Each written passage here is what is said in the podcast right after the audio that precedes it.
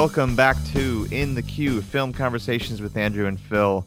I am Phil, your co host, and I think Melissa McCarthy is hella attractive. Oh, yeah. I would agree with that. I would agree with that completely. And I am your other co host, Andrew. And I think that houses in Brooklyn look like they are miserable little prisons to live in. Yes, we are talking about St. Vincent, the new film starring Bill Murray, which ostensibly takes place in Brooklyn, New York, I Yeah. believe. Um, before we get into the film, I just want to let you guys know where we can be found uh, online. Um, You can find our show at www.in-the-q, that's the letter Q, dot com. And that's our blog. And on our blog, you can listen to all of the sh- all the shows that we do, and we post them quite quickly after we record them. Uh, we, do. average a couple shows a week. You can also post uh, your requests for films you would like us to review. You can post uh, comments and engage in the discussion that goes on on our blog. All true. All true. You can also go to our Facebook page and you can just look up in the queue, Q U E U E, film conversations with Andrew and Phil. And on our Facebook page, we also have a discussion going on. Um, you can also leave requests. And we also like to post videos and other sorts of ephemera to comment or draw you into the films that we're reviewing. That's true. And then lastly, you can go to iTunes and you can subscribe to our podcast. It'll be delivered to you for free as each episode comes out. You can listen to it wherever you are on the subway, if you happen to be in New York City like Andrew, or on the bus if you happen to be in North Carolina like I am.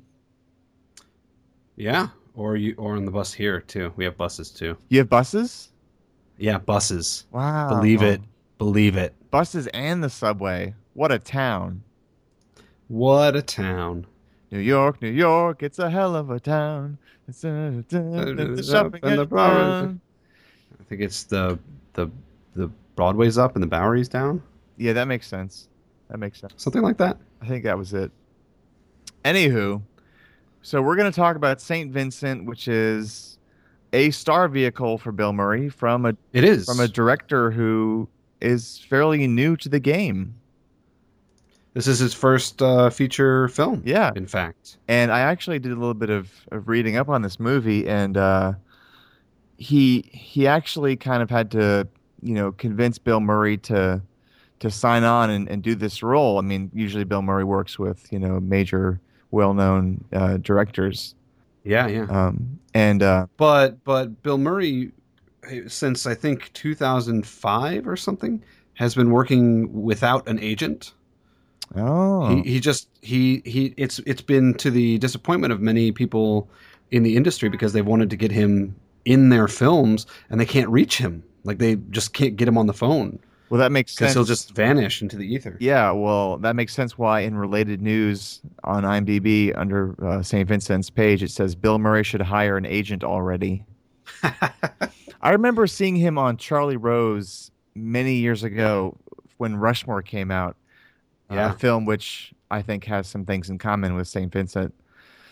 And Bill Murray was talking about how he he realizes that he basically said that a lot of agents are jerks and he he says in, in that interview back from like 1998 that you know you meet nice people in Hollywood, nice uh, actors and other people, and then like you meet their agents and their agents are jerks, and you wonder you wonder why they're working together. Um, Right, right. I'm thinking Bill Murray. He's such an autonomous guy. He's such a big star. He's one of the biggest stars on the planet, certainly in Hollywood. Um, yeah. he he has that kind of autonomy and that kind of clout and discerning eye that you know he i mean he keeps making films so i'm i guess he's doing something right Yeah. um but yeah so saint vincent it's about a man named vince who lives alone in one of those terrible box houses in brooklyn um, he's he's like uh, he gambles, he drinks, he apparently doesn't need to work. He manages to subsist on whatever cash he has, although he's definitely in want of cash. he is of retirement age, I would say. Yeah, he's of retirement age, um, kind of like the real Bill Murray, who's um, just about 65 now. Mm-hmm, This is, mhm. I mean, it's kind of interesting to see Bill Murray play such an old man. You know what I mean? like, there's no, there's no sort of dressing up this character. He's a, he's an old guy. right. right. Um, As we see later on in the film, he, you know, he's he's a war veteran. He's been around. Bill Murray, I think, I believe he was born in 1950, so he could have he could have gone to Vietnam, definitely. Um, Right. But um, but but this guy Vince Vince MacKenna, he he's a a war veteran, and what happens is a woman, Melissa McCarthy, and her uh, young son move in next door, like right next door to him. Yep. Um, and uh, interestingly, this is kind of I think this is kind of a pretty good idea, pretty good um, sort of way to move the events of the story along. Vince accidentally knocks over his fence when he pulls into his driveway. I, and, uh, Knocks over his own fence. his yeah. own fence. Yeah, yeah, yeah. That's, yeah, his own fence. And then uh, shortly thereafter, Melissa McCarthy's moving van, uh, moving truck, pulls up in front of her her new home and knocks over a branch. And uh, Vince insists that Melissa McCarthy's character, what what is her character's name?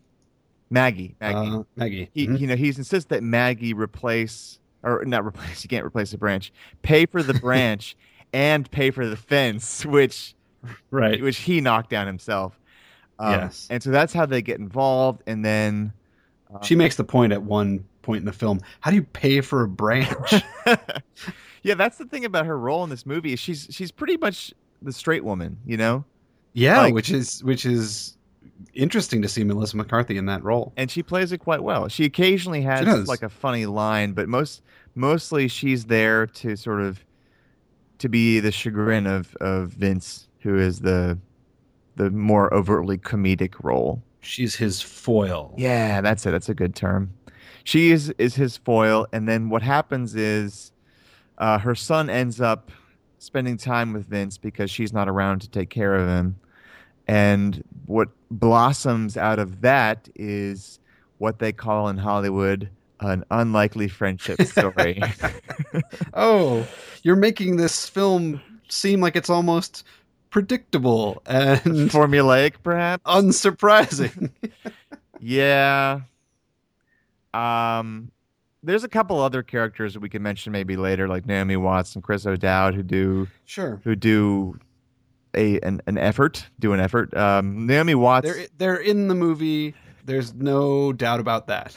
Naomi Watts is, does this really unconvincing role as a, a Russian stripper named Daka. Actually, I I thought she was pretty convincing. She was one of the uh I mean, the it's a kind of a ham-fisted role sort of in the context of the screenplay, but that's not really her fault. That's sort of the way I felt about it. You think she was just written to be that broad and um, Oh yeah, yeah, Yeah. for sure. Well, I feel like that. I mean, without going too far into it, you know, I, I guess we're going to get into it in a minute, but uh, I feel like her character is is sort of the the comic relief on the comic relief. Like she's she in, in a way she's kind of uh, also a foil to Bill Murray's character, but she's there to sort of be uh, kind of exasperated and and be a, a a contrast to the like wholesome lives that uh, that uh, Melissa McCarthy and her son are are leading. Maggie and her son are leading. Um, uh huh. I, I she she's a she's a construct of the screenplay more than she is a, like a real character. Sounds like you're giving a lot of credence to the screenplay for being intelligent and uh, multi-layered. Oh, no, not at all. I- No. I, I, I was Daka. I mean, all right. Well, she's she's okay. I don't really. I, I was not really impressed with with Naomi Watts's accent and her character, but she was doing the best she could with this sort of you know archetypal, fake, stereotypical Russian woman that was written Right. for her. Uh, Chris O'Dowd is in the film also as one of the teachers at this Catholic school that Oliver, the boy, goes to. Um, Right. And he was, you know, he was fine. Um, I thought he, I actually I thought he was also doing a great. I I'll just say that I think that the sort of bit parts in this film were well performed for what they were or for what they could be. Yeah, I mean, I love Naomi Watts, and from what I've seen of Chris Dowd, I like him a lot too. Um, there's lots of good people in this movie. Um, I personally was not moved like so many people in the theater seemed to be when I saw this movie, uh, because. I did sort of see this movie as I, I think I think it was telegraphing what it was and what it was going to be early on in the Mhm. film. Mm-hmm. Um, we knew exactly what kind of unlikely friendship would develop between Oliver and Vincent um, pretty pretty quickly is the movie. And while we may not have been able to predict the exact ramifications of you know the climax, um, you know, in the beginning, but there was still like kind of a maudlin quality to everything. Um, and uh, I personally, I thought it was okay. I thought the movie was okay, uh, but I, I just, um, I, I didn't really have a lot of high expectations going into it. I, I think your expectations were higher than mine. Yeah, which movie. may which may explain why I was as disappointed as I was in it. Um, I, I, was with a very interesting crowd when I watched this movie. I had this one guy behind me who thought it was maybe the funniest thing he'd ever seen. Uh, and he was everything that happened he was laughing but i could not figure out why for for you know for my whole life i could not figure out why what it was that he was laughing so much about um, certainly there's some funny material in this film certainly the actors in it are uh, capable uh-huh. uh, comedic actors uh, all of them i think Yeah. uh, but I just am, was sitting there watching it, and and I could not, I couldn't get behind it completely. hmm Um, I, I thought that it was saccharine. I thought it was a little too cute by half. I thought that it it thought it was a lot more clever than it actually was. Um, as you say, I thought it was sort of predictable and kind of, um, you know, unsurprising in almost every way. And I, I don't need a, a film to surprise me. I mean, uh, you know, you've heard me quote many times the uh, Roger Ebert quote: "A movie's not about what it's about; it's about how it's about it." hmm And in that regard, I think that that's where this movie doesn't do very well. And I think that that I think it may be the the hallmark of the director, right? A, a sort of rookie director, uh, you know, handling a really really talented cast.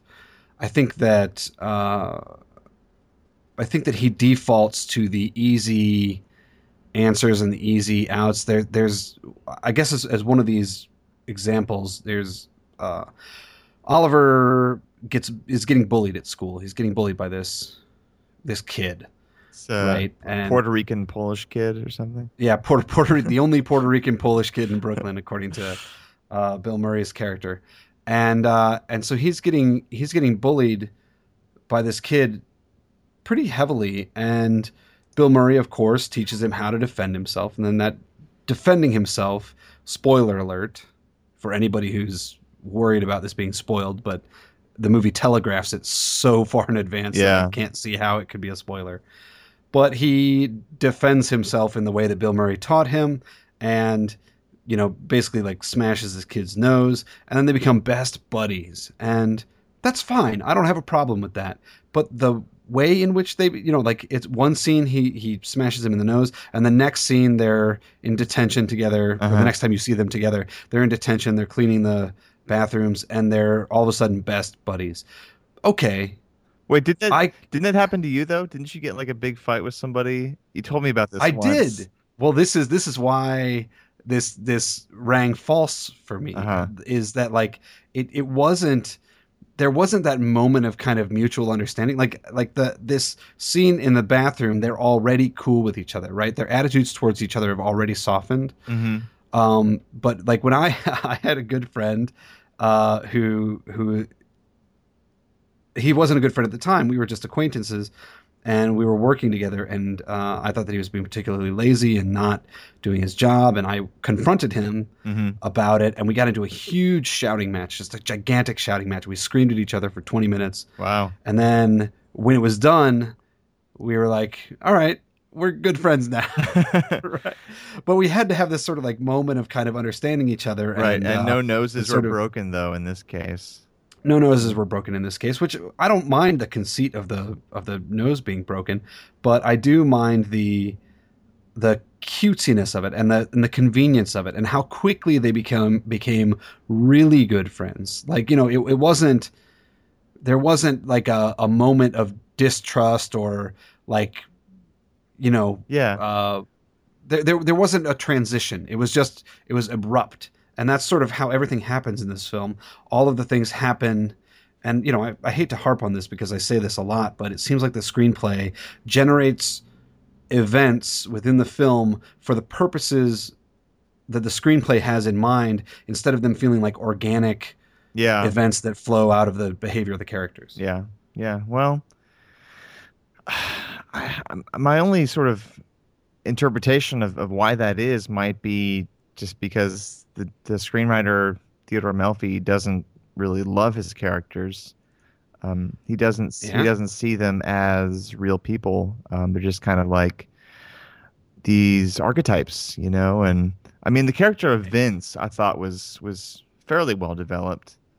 Um, I think Bill Murray, you know, this this movie sort of tweaks Bill Murray's persona, you know, because in this movie he is he has a lot of qualities that are kind of abrasive, and and you know we're used to Yeah. seeing him back, you know, when he first started as being, you know, a, a really funny kind of good natured guy on SNL, and then in you know he go on through Stripes and through Ghostbusters where he's a hilarious wisecracking guy who has kind of a you know cynical attitude and then Yep. the thing about bill murray is like he keeps reinventing himself you know i mean for every generation he's kind of like aerosmith except except he's much more talented because Ooh, because you know well that's not an ooh okay aerosmith's throwing down the 70s gauntlet for Aerosmith's 70s stuff was great. Some of it was awesome. Back in the saddle again, love it. But then you know they come out with these like these reissues. You know they got Permanent Vacation '85. They got Pump in 1990. You know they got all these they got all these reinventions of themselves all the way up to like the late '90s with Jaded. Um, Right, They just keep right. coming back. They're unstoppable. And every and Bill Murray reinvents himself every couple years you know, Yeah. because let's go back to Groundhog Day, 1993, um, and that was a huge role for him. And he's always playing these these smart alecky guys who eventually win you over. So I guess in that regard, Saint Vincent isn't really that different, but um, in the course of the film, he is like a real like crabby character. Um, yeah. I mean, he's he's definitely he he's mean, and he's dishonest, um, and it's as I said, it's interesting to see Bill Murray play a, a character like this. It kind of reminds me of when Jack Nicholson did About Schmidt. Um, Oh yeah, yeah. not necessarily because the the personalities were that similar, but in both cases, you're seeing a very famous movie star who was instantly recognizable. Uh, pl- and for playing a particular kind of role. exactly, and, Largely, yeah. and then and in these films about Schmidt and uh, Saint Vincent, they're playing perhaps their most sort of average type regular guy. You know what I mean? right, right, Um, right, right. and that's kind of who Vince is. He's he's a regular guy. He's he's kind of a jerk. They call him a misanthrope in the the blurb on the IMDb page. But Right. he strikes up this friendship, this I keep saying it, unlikely friendship with Oliver. it's really not that unlikely anymore though. I mean, we kind of expect those friendships to develop in movies like this. Yeah. Um, but this movie had some similarities with some of Wes Anderson's work too. I noticed. Did you get that? Like, Mm. like some similarities with uh, with Rushmore in particular. Like in some of the some of the music choices for some of the montage sequences and some of the detached sort of perspective on childhood. Perhaps, perhaps. I didn't. I I felt like it was less detached than Wes Anderson is. I felt like this was more emotionally involved. In fact, that's why I think it's so saccharine. Uh-huh. It's because uh, I think that the uh, the filmmakers are imbuing the film with a sense of weight and gravity that it actually doesn't have. Mm. Um, they they actually think that it's a lot more important than it is, and it should be said again. Spoiler alert! But the second half of the film, or last third of the film, maybe, has to do with, uh, you know, Vince in the film has a stroke essentially, and then spends a good portion of the film trying to recover from that, and his speech is slurred, and he's you know uh, having to learn to physically recover. Hmm um, and uh, and it really starts to play that up, and it gets really sort of very serious and very sad and very weepy, um, which which I have to admit some of it affected me, um, and and I thought that Bill Murray did a fantastic job with his performance Uh huh. um, in in this this sort of altered state, you know, Uh huh. And uh, but but it also it it just you know it it it was taking itself so seriously that I had a hard time taking it seriously. That's an interesting perspective on it. I think that he will undoubtedly be nominated for a Golden Globe for Best Comedic Actor. yeah, Uh, that's probably true. But I think that he may have thought that he was going to get nominated for an Oscar because I know he's wanted that since at Mhm. least Lost in Translation. He wanted to win. He he was nominated for Best Actor for Lost in Translation, which I He looked so disappointed when he lost. I know, and Billy Crystal was trying to console him from the stage. I Yeah. thought I thought he was he was wonderful in that movie. he was Um, extraordinary. and it's I really like the movie too. Actually, I would say that I love that movie. Um, Yeah. But I I think that um, Bill Murray perhaps was wanting to be taken seriously. Andrew, I mean, a little bit more seriously anyway, which is one reason why he took this role. But I it's the same reason that he he might he was he did Hyde Park on Hudson last year. yeah, I guess I would say. he's in a phase in his career where he wants to, you know, be recognized, maybe. Um, but I would have actually enjoyed seeing this movie go in a darker direction, like where maybe his stroke really did irrevocably affect him, you know? Yeah, because yeah. because I kind of like it because it was so saccharine. It would have been nice if it took a turn that was unexpected because it's all it all just is by the numbers, and Yeah. I, I kind of would have thought it was interesting. And while you know this is not the most apt comparison, but you know, like in One Flew Over the Cuckoo's Nest, it starts off so funny and lightweight and lighthearted, Yeah, and yeah. then it gets deadly serious towards the end um, and then you it makes you really hurt and feel for the main character um, but in this case obviously we're just we're operating with different stories different gravitas to the stories of course, of course. and um, i just thought that it was interesting to observe the theater like applauding at certain moments and sighing Oh, wow. and gasping I didn't have that. I did have a little bit of the, of the sighing and, and gasping, and uh, and more than that, I had the guy behind me who just thought it was the funniest thing he'd ever seen. Are you sure that that wasn't Robert De Niro from Cape Fear smoking a big cigarette? I mean, a big a big stogie, rather. right, right, right. Uh, could have been, could have Yeah, been. Might have been. Did you turn around? Did you get a good look at him? No, because that because if it had been, I would have died right there on the spot. That would have been pretty cool. Max Cady himself. yeah. Come out, come out, wherever you are. Uh, is that what he said during the film? In Was he Cape Fear? No, was he? Or was are you he- talking about the guy behind me? the guy behind you? Was he talking to the screen? Yep, Yeah, yep. And out of my periphery, I could just see that he was covered in tattoos. That's all I knew. yeah, that's right. Well, then that was him. Oh no! Ah, you almost died. Yeah, so Andrew and I are sort of in agreement, pretty much in agreement on this film. Yeah, I think so. It's uh I think I think people will find stuff to like here. I think that it's funny and it's entertaining in its way, but it's just it, it it's almost like you know, like you said, it's just so predictable. Been there, done that. Yeah. Yeah. Nothing new. Also, Nothing new. Bill Murray has, affects this accent, which I don't. Is that is it supposed to be a New It's, York? an, it's a supposed to be a New York accent. Yeah. Really? Oh, I think it's reasonable. reasonable Brooklyn Brooklyn accent. yeah. Sure. Sure. Well, he would know because he's lived there for a while. That's true. That is very true. So that's our show about Saint Vincent. Nothing to do with the the band, by the way. Yeah. Uh, nothing to do. Yeah. But No. um, yeah, so not not quite a recommendation from me and Andrew on this one.